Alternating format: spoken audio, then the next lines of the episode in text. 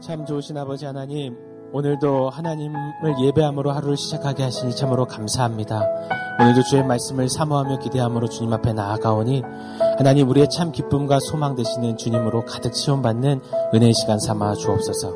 예수님의 이름으로 기도합니다.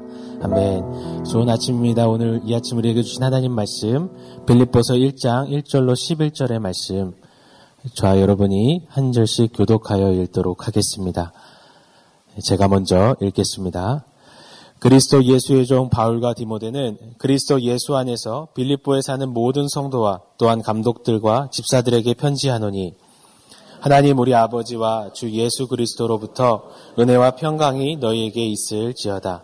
내가 너희를 생각할 때마다 나의 하나님께 감사하며 간구할 때마다 너희 무리를 위하여 기쁨으로 항상 간구함은 너희가 첫날부터 이제까지 복음을 위한 일에 참여하고 있기 때문이라. 너희 안에서 착한 일을 시작하시니가 그리스도 예수의 날까지 이루실 줄을 우리는 확신하노라.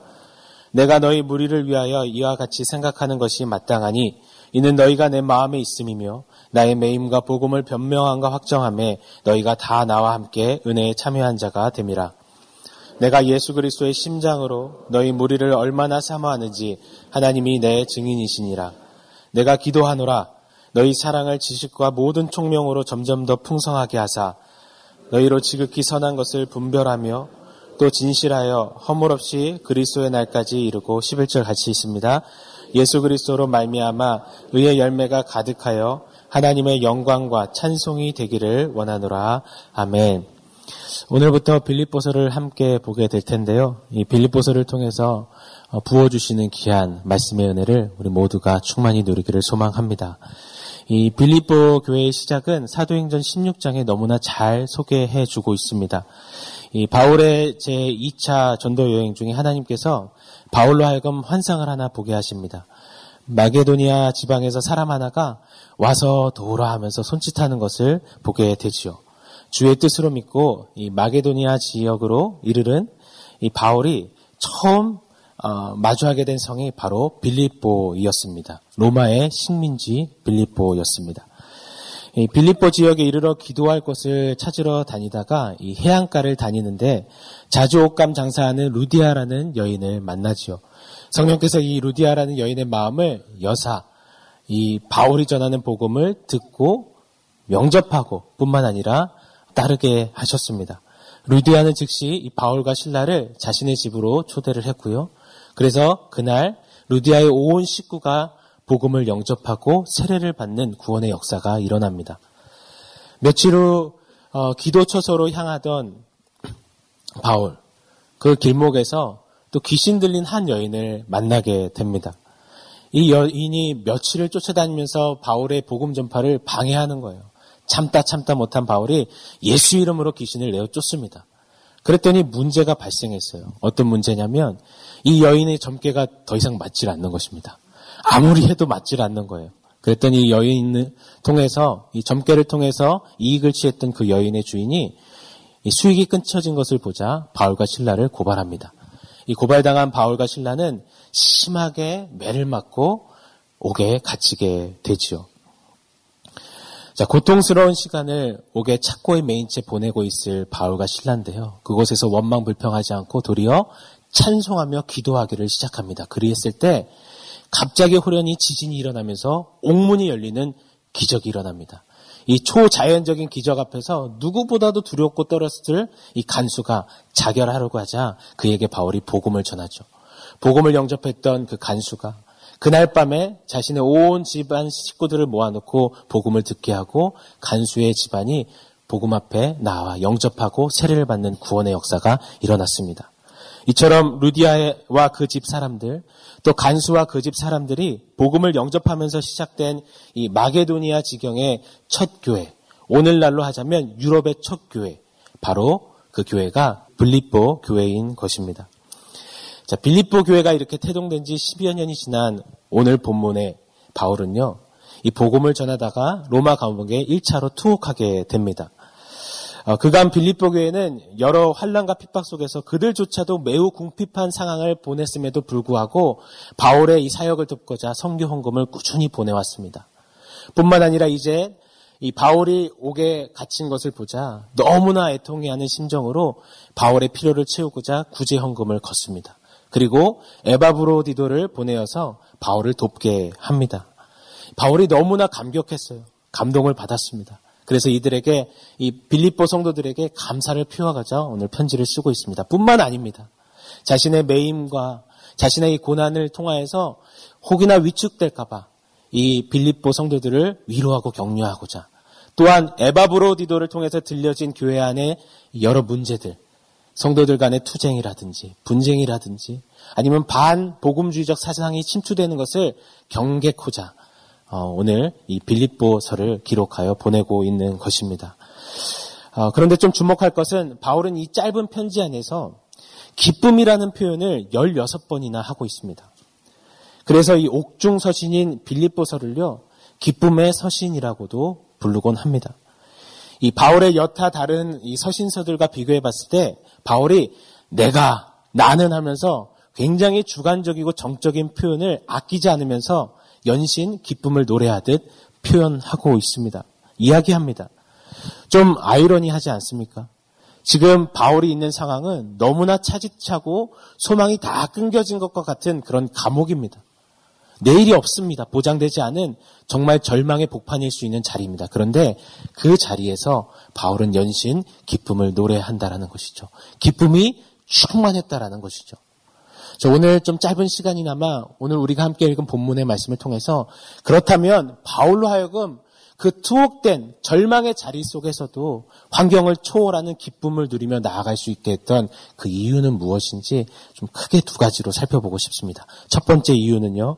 우리 1절, 2절 함께 같이 읽도록 하겠습니다. 같이 읽습니다. 그리스도 예수의 종 바울과 디모데는 그리스도 예수 안에서 빌립보에 사는 모든 성도와 또한 감독들과 집사들에게 편지하노니 하나님 우리 아버지와 주 예수 그리스도로부터 은혜와 평강이 너희에게 있을지어다. 아멘. 어, 바울은 자신의 정체성을 정확히 알고 있었습니다. 나는 그리스도 예수의 종입니다. 그것뿐입니다. 이 종은 주인의 영광과 주인의 안녕을 위해서 사는 존재입니다. 주인의 자리를 탐하지 않습니다. 넘보지 않습니다. 그냥 그저 주인이 사용해 주심에 감사하며 최선을 다해서 주인을 섬기는 것이 종입니다. 종은요, 잠자리가 왜 이리 불편하냐고, 종은 왜 음식이 내 입맛에 맞지 않느냐고, 종은 내가 이게 없다고 저게 모자라다라고 불평하고 원망하지 않습니다. 그렇게 할 자격도 없습니다. 불평 대신에 도리어 모든 종기 영광 권세는 주님 홀로 받으시고 멸시 천대 십자가는 제가 지겠습니다라고 고백하는 것이 종인 것입니다.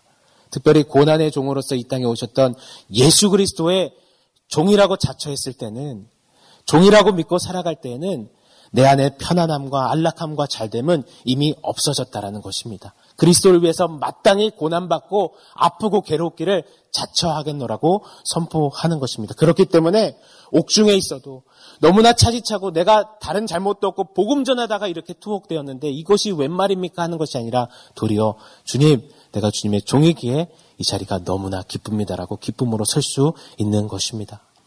사랑하는 여러분, 오늘 이 바울의 모습을 통해서 좀 우리의 기도의 소원들을 좀 돌아보고 싶습니다. 오늘 우리가 주시옵소서 연신 외치면서 아래는 그 기도의 제목들, 요청들은 무엇입니까? 우리의 필요를 위해서 강구함 필요하죠. 그런데 우리가 주시옵소서 아래는 것들의 대다수는 우리의 편안함과 안위와 안락함이 대다수입니다. 오늘 그리스도의 종되었음을 선포하고 그것으로 인하여서 기뻐했던 바울처럼 우리가 그리스도 예수의 종입니다라고 말하는 그 정체성 외에 다른 것을 삼았던 모든 정체성이 주 앞에 내어지고 오늘 예수 그리스도의 종으로서 다시금 주 앞에 드려지는 우리 성도님들 한 분 한분 되시기를 간절히 축원합니다. 그리할 때 우리에게 펼쳐진 어떤 상황도 환경도 그것이 죽음 같은 자리일지라도 소망이 다 끊겨진 것 같은 절망의 복판이여 벼랑 끝자락 같은 곳일지라도 그리스도의 종이기에 감사함으로 기쁨으로 승리하는 우리가 될 것입니다.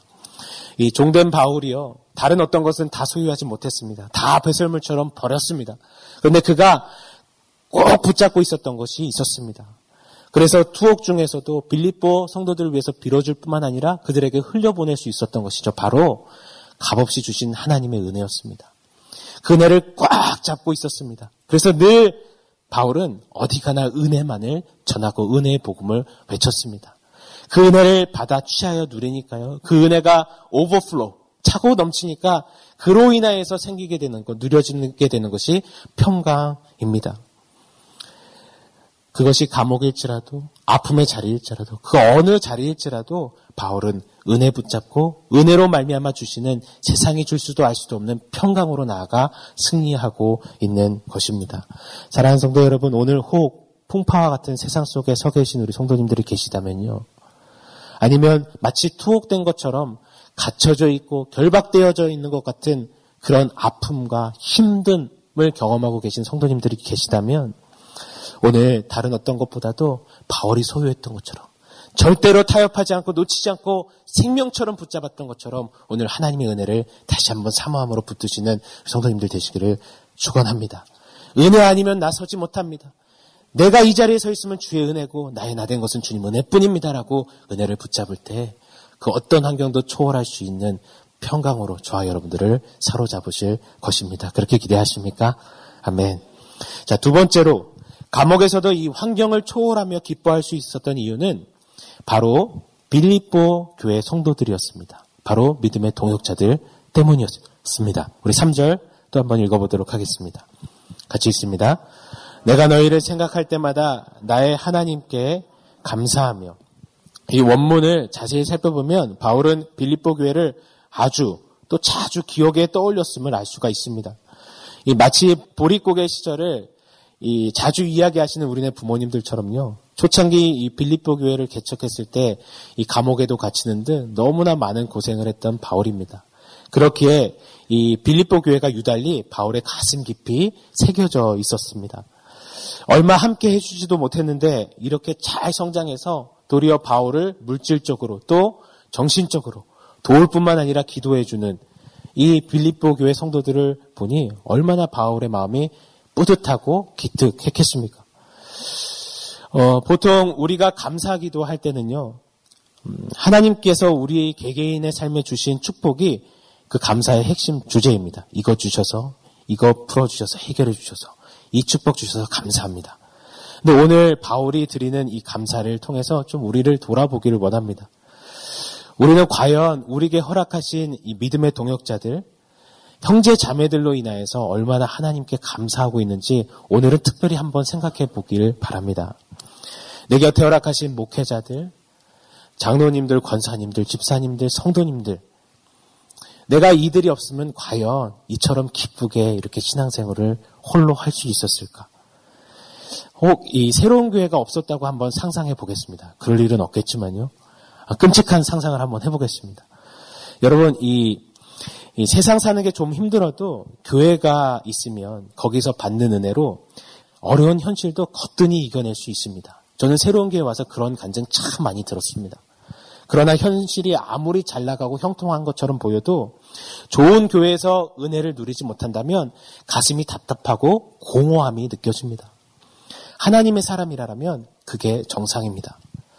그래서 우리는 좋은 교회를 인하여서 감사해야 합니다. 오늘 우리에게 새로운 교회를 주셔서 새로운 교회 안에서 믿음 안에 은혜 안에 또 신앙으로 성장하며 동역자들과 함께 설 수 있음에 감사해야만 합니다. 또한 좋은 믿음의 형제 자매들로 인하여서 우리는 감사해야 합니다. 그렇게 감사할 때 우리 안에 색다른 기쁨이 일어나는 것이죠. 이전에 누리지 못했던 아 내가 늘 나나나만 생각하며 내 것으로 인하여서 기쁨을 누리는 삶이었는데 아니구나. 좋은 교회 때문에 믿음의 동역자들 때문에 내게 이렇게 샘솟는 기쁨이 일어나는구나. 그 기쁨을 누리게 된다라는 것이죠. 바울이 오늘 그 기쁨을 감사함 가운데 누리고 있습니다. 이 4절 5절을 또 읽어보겠습니다. 같이 있습니다. 강구할 때마다 너희 무리를 위하여 기쁨으로 항상 강구함은 너희가 첫날부터 이제까지 복음을 위한 일에 참여하고 있기 때문이라. 바울의 기도는 이 하늘의 기쁨이 충만하고 가득한 기도였습니다. 바울이 왜 이렇게 기쁨이 충만했을까요? 이 같은 맥락으로 보면 이 바울은 빌립보 성도들이 복음을 듣고 구원받은 그 첫날부터 이 빌립보 교회가 처음 태동되는 그때부터 복음 안에서 바울과 활발히 교제했기 때문에 기뻐하고 있는 것입니다. 이 참된 성도의 교제는요, 그냥 같이 앉아서 밥 한 끼 먹고 떠들면서 시간 보내는 것이 아닙니다. 이 진정한 교제의 한 가운데는 복음이 있습니다. 이 복음 안에서 서로를 위할 뿐만 아니라 이 복음 전파를 위해서 함께 드려지는 것이 교제의 본질이자 파워입니다. 목사와 성도 또 성도와 성도는 이처럼 모두 복음 안에서 만나야만 합니다. 자, 그런 의미에서 7절에서도 바울은 이렇게 표현합니다. 너희가 다 나와 함께 은혜에 참여한 자들이라라고 했습니다. 이 복음에 참여한다라는 것은 곧 은혜에 참여하는 것을 뜻합니다. 다시 말하자면 은혜를 공유하는 겁니다. 내게 거저 주시고 내게 넘치도록 부어 주신 하나님의 그 은혜를 전하는 일에 애쓴다라는 것입니다. 좀 이런 경험 있지 않으십니까? 함께 말씀 공부하고 기도하면서 또 식사도 하면서 열심히 준비해서 주신 은혜가 받은 은혜가 너무나 크고 감사해서 이 선교 여행을 다녀오면은요. 그래서 함께 서로 호흡하고 또 선교 현장에서 은혜를 나누면서 감격했던 그 형제자매들은요. 선교 일정이 맞춰도 오랫동안 마치 인장처럼 가슴에 새겨지고 서로를 기억하게 됩니다. 저 또한도 이 캄보디아, 인도네시아 선교를 선교팀과 함께 갔습니다. 그런데 신기한 것은요, 함께 그렇게 동고동락하면서 은혜를 공유하여 나눴던 형제자매들이요, 많이 기억에 남아요. 그리고 괜시리 지나가다가 교회 안에서 만나게 되면 서로 이렇게 눈으로 인사하게 되고 끄덕이게 되고 반갑고 또 서로의 안녕과 안부를 묻게 되는 그런 기쁨을 누리게 됩니다. 사랑합니다. 축복합니다. 외치면서 그냥 잠깐 스치는 그런 깔끔한 교제가 아니라 함께 복음으로 만나고 그 은혜에 함께 참여함으로 서로에게 기쁨이 되어주는 우리 모두가 되기를 소망합니다. 우리 계속해서 6절을 좀 읽어보도록 하겠습니다. 같이 읽습니다. 너희 안에서 착한 일을 시작하시니가 그리스도 예수의 날까지 이루실 줄을 우리는 확신하노라. 이 바울이 옥중에서도 기뻐할 수 있었던 이유가 이 빌립보 교회 성도들 때문이라고 지금 계속 말씀드리고 있습니다. 이 먼저 이 바울이 빌립보 성도들을 얼마나 사랑했는지를 좀 보자면 7절에 너희가 내 마음에 있다라고 말합니다. 마치 내 안에 너 있다. 뭐 이런 것처럼 사랑하는 여인에게 향하듯 그렇게 사랑하고 있는 거죠. 아니요, 그보다 더합니다. 8절을 보시면 이 그보다 더한 그리스도의 신장으로 사랑하고 있다라고 말합니다.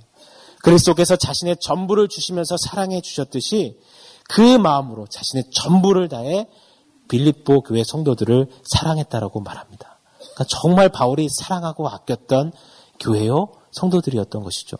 빌립보 교회 성도들을 애정하고 사랑하다 보니까요. 그들을 생각할 때마다 마치 사랑하는 연인을 생각할 때 기쁜 것처럼 설레고 기쁩니다. 그런데 한켠에 두려움과 염려가 찾아옵니다. 그것은 무엇이냐면 자신의 이 옥의 갇힘, 이 매임을 통하여서 혹여나 믿음으로 다름질하는 이 성도들, 빌립보 교회 성도들이 이 믿음의 태보를 경험하는 것은 아닌가. 혹 낙담하진 않을까 하는 염려가 찾아옵니다. 그때 바울이 많은 기도를 하지 않았겠습니까? 그러면서 갑자기 기쁨 가운데 이렇게 외치는 거예요. 6절 말씀이에요. 너희 안에 착한 일을 시작하시니까 그리스도 예수의 날까지 이루실 것을 내가 확신하노라. 기쁨으로 선언하고 있는 것입니다. 이 성도는 구원 받았음에도 이 땅에 발을 딛고 살아갔기에 넘어지고 쓰러지고 자빠지고 또 죄짓기도 합니다. 그러나 하나님은 그 한 번 구원하신 성도를 결단코 절대로 포기하지 아니하시며 그 성도를 붙드셔서 끝까지 천국까지 실수 없이 인도하시는 하나님 되십니다. 그렇게 고백하십니까? 아멘. 이 베드로 같이 실수 투성이었던 사람도 하나님께서 고치셔서 반드시 하나님의 멋진 꿈을 이루는 인생으로 만드시는 분이 우리 하나님이십니다. 바울 또한 빌립보 교인들을 향한 이 주님의 구원과 그들을 통해서 이루고자 하시는 위대한 하나님의 꿈, 그것을 하나님이 반드시 이루시고야 말 것이라는 확신을 갖게 되었습니다. 자신은 비록 매여 있고 감옥에 gat혀서 내일이 보장되지 않는 그런 순간을 맞이하고 있지만 내가 아니라 하나님이 저들을 책임지시고 하나님이 저들을 끝까지 이끌어 가실 것임을 믿음으로 바라보니 기쁨이 넘쳐나고 있는 것입니다.